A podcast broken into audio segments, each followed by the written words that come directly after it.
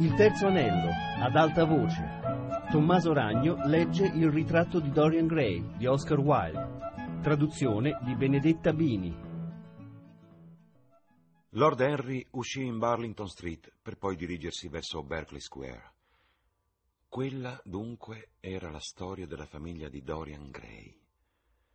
Per quanto crudamente raccontata, lo attraeva quel suo strano sapore da romanzo moderno. Una bella donna che rischia tutto per una folle passione. Poche settimane di felicità sfrenata, interrotte bruscamente da un delitto orrendo e vile. Mesi di muta agonia e poi un bimbo, nato nel dolore. La madre rapita dalla morte, il ragazzo abbandonato alla solitudine e alla tirannia di un uomo vecchio e senza amore. Sì, uno sfondo interessante che ben inquadrava la figura del ragazzo, lo rendeva per così dire più perfetto. Dietro la creatura più squisita si nascondeva sempre qualche cosa di tragico. Mondi interi dovevano soffrire perché il fiore più umile potesse sbocciare. E la sera prima, cenando insieme al club, gli era sembrato irresistibile, seduto di fronte a lui con lo sguardo acceso e le labbra appena socchiuse come da un piacere impaurito, mentre le ombre rosse della lampada aggiungevano un rosa più intenso all'emozione risvegliata sulle sue guance. Parlare con lui era come suonare un violino perfetto, che risponde a ogni tocco e fremito dell'archetto. Che terribile fascino aveva questo sperimentare il potere della propria influenza. Niente vi era di paragonabile. Proiettare l'anima in una bella forma e lasciarvela indugiare per un attimo, udire l'eco delle proprie idee e tornare indietro con tutta la musica e la passione della gioventù, versare il proprio temperamento in un altro quasi che fosse un fluido sottile o uno strano profumo. Da tutto ciò scaturiva una gioia vera, forse l'unica rimasta in questa nostra epoca così limitata e volgare, grossolanamente carnale nei piaceri e rozzamente mediocre nei fini. E poi, che esemplare meraviglioso era quel ragazzo, incontrato per caso nello studio di Basil, o perlomeno in che esemplare meraviglioso lo si sarebbe potuto plasmare. Vi era in lui grazia e il puro candore del fanciullo e quella bellezza che solo gli antichi marmi della Grecia servano per noi. Di lui si poteva fare qualunque cosa, un titano o un burattino. Peccato che tanta bellezza fosse destinata a sfiorire. E Basil, interessante da un punto di vista psicologico. Un nuovo stile un modo inedito di guardare la vita, suggeriti così stranamente dalla semplice presenza di colui che ne era inconsapevole. Lo spirito silenzioso che abitava i boschi privi di luce e percorreva invisibile i campi aperti, gli si era rivelato all'improvviso, simile a una driade e senza paura perché nel suo animo che la cercava si era risvegliata quella visione incantata a cui sola lo splendore delle cose si rivela le mere forme e il disegno delle cose si erano fatte più fini, arricchendosi di una sorta di valore simbolico, quasi che fossero disegni di qualche altra e più perfetta forma, la cui ombra essi rendevano reale. Com'era strano. Ricordava qualcosa di simile nei libri di storia. Non era stato Platone, l'artista del pensiero, ad avere analizzato per primo questo mistero. Non era stato Buonarroti a scolpirlo nei marmi policromi di un sonetto. Ma nel nostro secolo era strano. Sì, avrebbe cercato di essere per Dorian Gray ciò che, senza saperlo, il ragazzo per il pittore che aveva creato quel bellissimo ritratto. Avrebbe tentato di dominarlo e per metà c'era già riuscito. Avrebbe fatto suo quello spirito incantevole c'era qualche cosa di affascinante in questo figlio, di amore e morte. D'un tratto si fermò e guardando le facciate scoprì di avere già oltrepassato la casa di sua zia. Sorridendo tornò sui suoi passi. Un pomeriggio, un mese più tardi, Dorian Gray era sdraiato in una lussuosa poltrona nella piccola biblioteca di Lord Henry a Mayfair, si trattava di una stanza molto graziosa nel suo genere, con un rivestimento di alti pannelli di quercia verde oliva, i fregi color avorio e il soffitto a stucchi in rilievo. Sul feltro rosso mattone del pavimento erano stesi tappeti persiani dalle lunghe frange di seta. Su un piccolo tavolino di legno lucido era posata una statuetta di Clodion e vicino una copia delle Saint Nouvelle, rilegata da Clovis Eve per Margherita di Valois e costellata delle margherite d'oro che la regina si era scelta come emblema. Grandi vasi di porcellana azzurra, colmi di tulipani screziati, erano disposti sulla mensola del camino, mentre dai piccoli riquadri della finestra filtrava la calda luce albicocca dell'estate londinese. Lord Henry non era ancora arrivato. Era sempre in ritardo, per principio, convinto che la puntualità è la ladra del tempo, e il ragazzo sembrava di cattivo umore, mentre con gesto pigro sfogliava le pagine di una preziosa edizione di Manon Lescaut, trovata su uno degli scaffali. Il ticchettio monotono e austero dell'orologio Luigi XIV lo irritava. Per un paio di volte fu sul punto di andarsene. Finalmente udì un passo e la porta si aprì. Come sei in ritardo, Harry, mormorò. Non sono Harry, mi dispiace, signor Gray, rispose una voce acuta. Il ragazzo si voltò rapidamente e si alzò. Vi chiedo scusa, credevo. Credevate che fosse mio marito? Sono solo sua moglie. Permettete che mi presenti da sola, vi riconosco dalle fotografie credo che mio marito ne abbia diciassette. Diciassette? Lady Watton? Ma forse diciotto. E poi vi ho visto con lui l'altra sera all'opera, rise nervosamente, e lo guardò con i suoi occhi vaghi, color del non ti scordar di me. Era una donna bizzarra, con dei vestiti che sembravano disegnati con furore e indossati nella tempesta. Era sempre innamorata di qualcuno e dal momento che la passione non veniva mai ricambiata, aveva mantenuto intatta ogni illusione. Cercava di darsi un tono pittoresco, ma riusciva solo ad avere un'aria disordinata. Si chiamava Victoria e aveva la mania di andare in chiesa. Era il Lohengrin, vero, Lady Watton? Mm, sì, quella delizia del Lohengrin. La musica di Wagner mi piace più di ogni altra cosa, è così forte che si può parlare per tutto il tempo senza che nessuno senta quello che dici. Un gran vantaggio, non credete, signor Gray? La stessa risata nervosa le proruppe dalle labbra sottili mentre le dita giocherellavano con un lungo tagliacarte di tartaruga. Dorian sorrise e scosse la testa. Temo di non essere d'accordo con voi, Lady Watton. Non parlo mai quando ascolto la musica, quella buona, perlomeno. Se si ascolta cattiva musica, è proprio dovere soffocarla nella conversazione. Questa è una delle teorie di Harry, vero, signor Gray? Sono sempre informata delle idee di Harry, attraverso i suoi amici. Non ho altro modo. Ma non crediate che non ami la buona musica. La adoro, ma ne ho paura, mi fa diventare troppo romantica. Ci sono dei pianisti che ho letteralmente idolatrato. In qualche caso anche due alla volta, dice Harry. Perché? Non lo so, forse è il fatto che sono stranieri. In realtà lo sono tutti, non le pare? Anche quelli nati in Inghilterra lo diventano dopo un po' di tempo. Molto astuto da parte loro e che omaggio all'arte farla diventare così eh, cosmopolita, non vi pare? Non siete mai stato ai miei ricevimenti, vero signor Gray? Dovete venirci qualche volta. Non mi posso permettere le orchidee, ma non vado a spese per gli stranieri. Rendono molto pittoreschi i salotti, ma... Ecco Harry! Harry! Ero venuto a cercarti per chiederti qualcosa e non ricordo che, e ho trovato il signor Gray. Abbiamo parlato a lungo e molto piacevolmente di musica, trovandoci d'accordo su tutto. No, a pensarci bene non mi pare, ma è stato molto carino. Sono felice di averlo conosciuto. Ne sono incantato, amore mio, incantato, disse Lord Henry inarcando le perfette sopracciglia scure e guardandoli, con un sorriso divertito. Mi dispiace di avere fatto così tardi, Dorian. Sono andato a vedere un broccato antico in Wardour Street e mi è toccato mercanteggiare per ore. Al giorno d'oggi la gente sa il prezzo di tutto e non conosce il valore di niente. Mi dispiace di dovervi lasciare, disse Lady Watton, rompendo un silenzio imbarazzato con un'improvvisa risatina sciocca.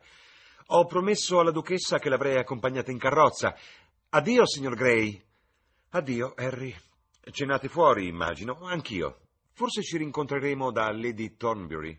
Credo di sì, mia cara, disse Lord Henry chiudendo la porta alle spalle, lasciandosi dietro un lieve odore di frangipane. Ella svolazzò via come un uccello del paradiso rimasto sotto la pioggia per tutta la notte.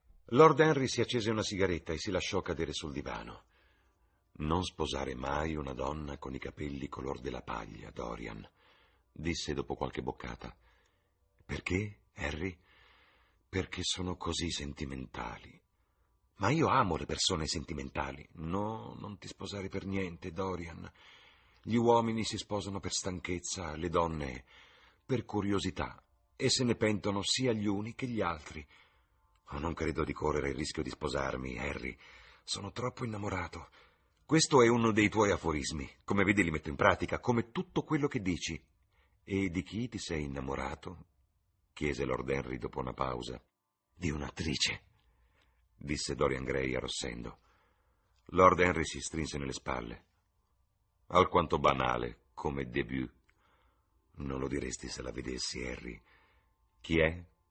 Si chiama Sibyl Vane. Mai sentita nominare. Non la conosce nessuno, ma un giorno sarà famosa. È un genio. Caro ragazzo, nessuna donna è un genio. Le donne sono un sesso decorativo, non hanno mai niente da dire, ma lo esprimono in modo incantevole. Sono il trionfo della materia sullo spirito, così come gli uomini sono il trionfo dello spirito sulla morale. Ma Harry, ma come puoi, mio caro Dorian? È la pura verità. In questo periodo mi sono messo a studiare le donne, e dunque dovrei saperlo. L'argomento non è complesso come pensavo. Ho scoperto che, in ultima analisi, ne esistono solo due tipi, quelle semplici e quelle colorate. Quelle semplici sono molto utili. Se vuoi farti la reputazione di persona rispettabile, devi solo farti vedere a cena con loro. Le altre sono affascinanti, ma commettono un errore si truccano il viso per tentare di sembrare giovani. Le nostre nonne si dipingevano per essere brillanti in società, rouge e esprit andavano insieme. Ora non è più così. Una donna è paga di sembrare più giovane di dieci anni della figlia, quanto alla conversazione. A Londra ci sono solo cinque donne con cui valga la pena di parlare e due di loro non sono ammesse nella buona società. Comunque, raccontami di questo tuo genio. Da quanto la conosci? Oh, Harry, le tue idee mi terrorizzano, non importa. Da quanto la conosci? Circa tre settimane. E dove l'hai incontrata? Te lo dirò, Harry, ma cerca di essere indulgente. Dopotutto, non sarebbe mai accaduto se non ti avessi incontrato. Sei stato tu a scatenare in me il desiderio di sapere tutto della vita. Per giorni interi, dopo averti conosciuto, sentivo qualcosa che mi pulsava nelle vene. Gironzolando per Hyde Park o passeggiando per Piccadilly, osservavo tutti quelli che mi passavano accanto, domandandomi che tipo di vita facessero. Alcuni mi affascinavano, altri mi riempivano di terrore. C'era come un delizioso veleno nell'aria mentre mi sentivo nascere dentro una passione per le sensazioni. Insomma, una sera Verso le sette circa decisi di andare a caccia di avventure. Sentivo che questa grigia, mostruosa Londra, con la sua miriade di persone, i suoi sordidi peccatori e i suoi splendidi peccati, come hai detto una volta, doveva avere qualche cosa in serbo per me. Fantasticavo di mille cose. La sola idea del pericolo mi riempiva di piacere. Mi tornò in mente quello che dicesti quella sera meravigliosa che ci incontrammo per la prima volta. La ricerca della bellezza è il vero segreto della vita. Beh, io non so dirti cosa mi aspettavo, ma mi diressi verso l'East End, dove mi persi subito in un labirinto di strade sudice e di piazze scure, senza aiuole.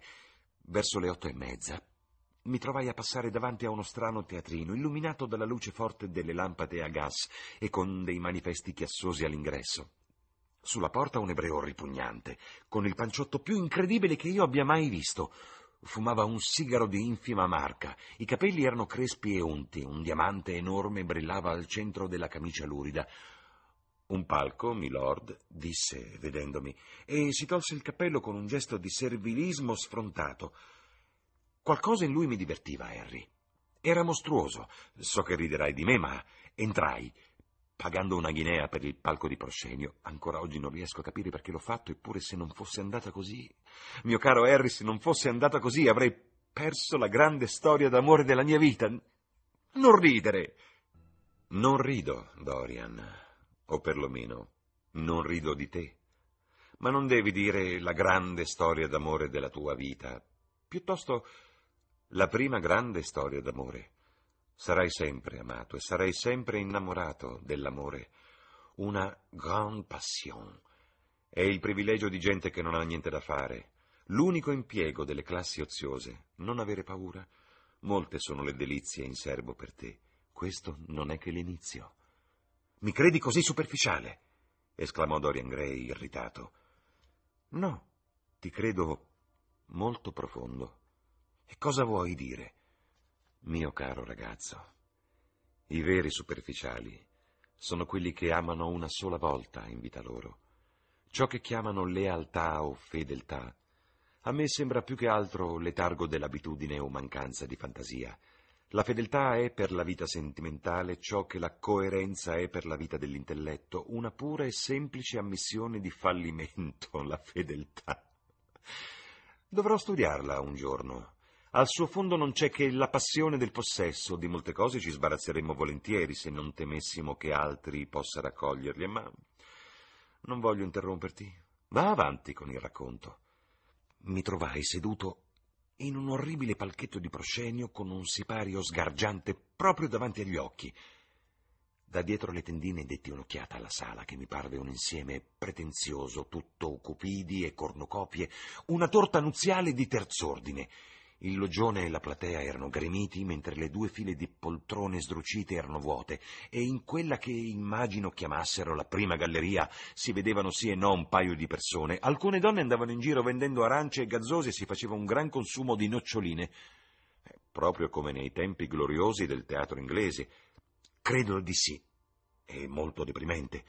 Cominciai a chiedermi che diavolo fare quando vi cadde sotto gli occhi il programma. Prova a pensare cosa rappresentavano, Harry.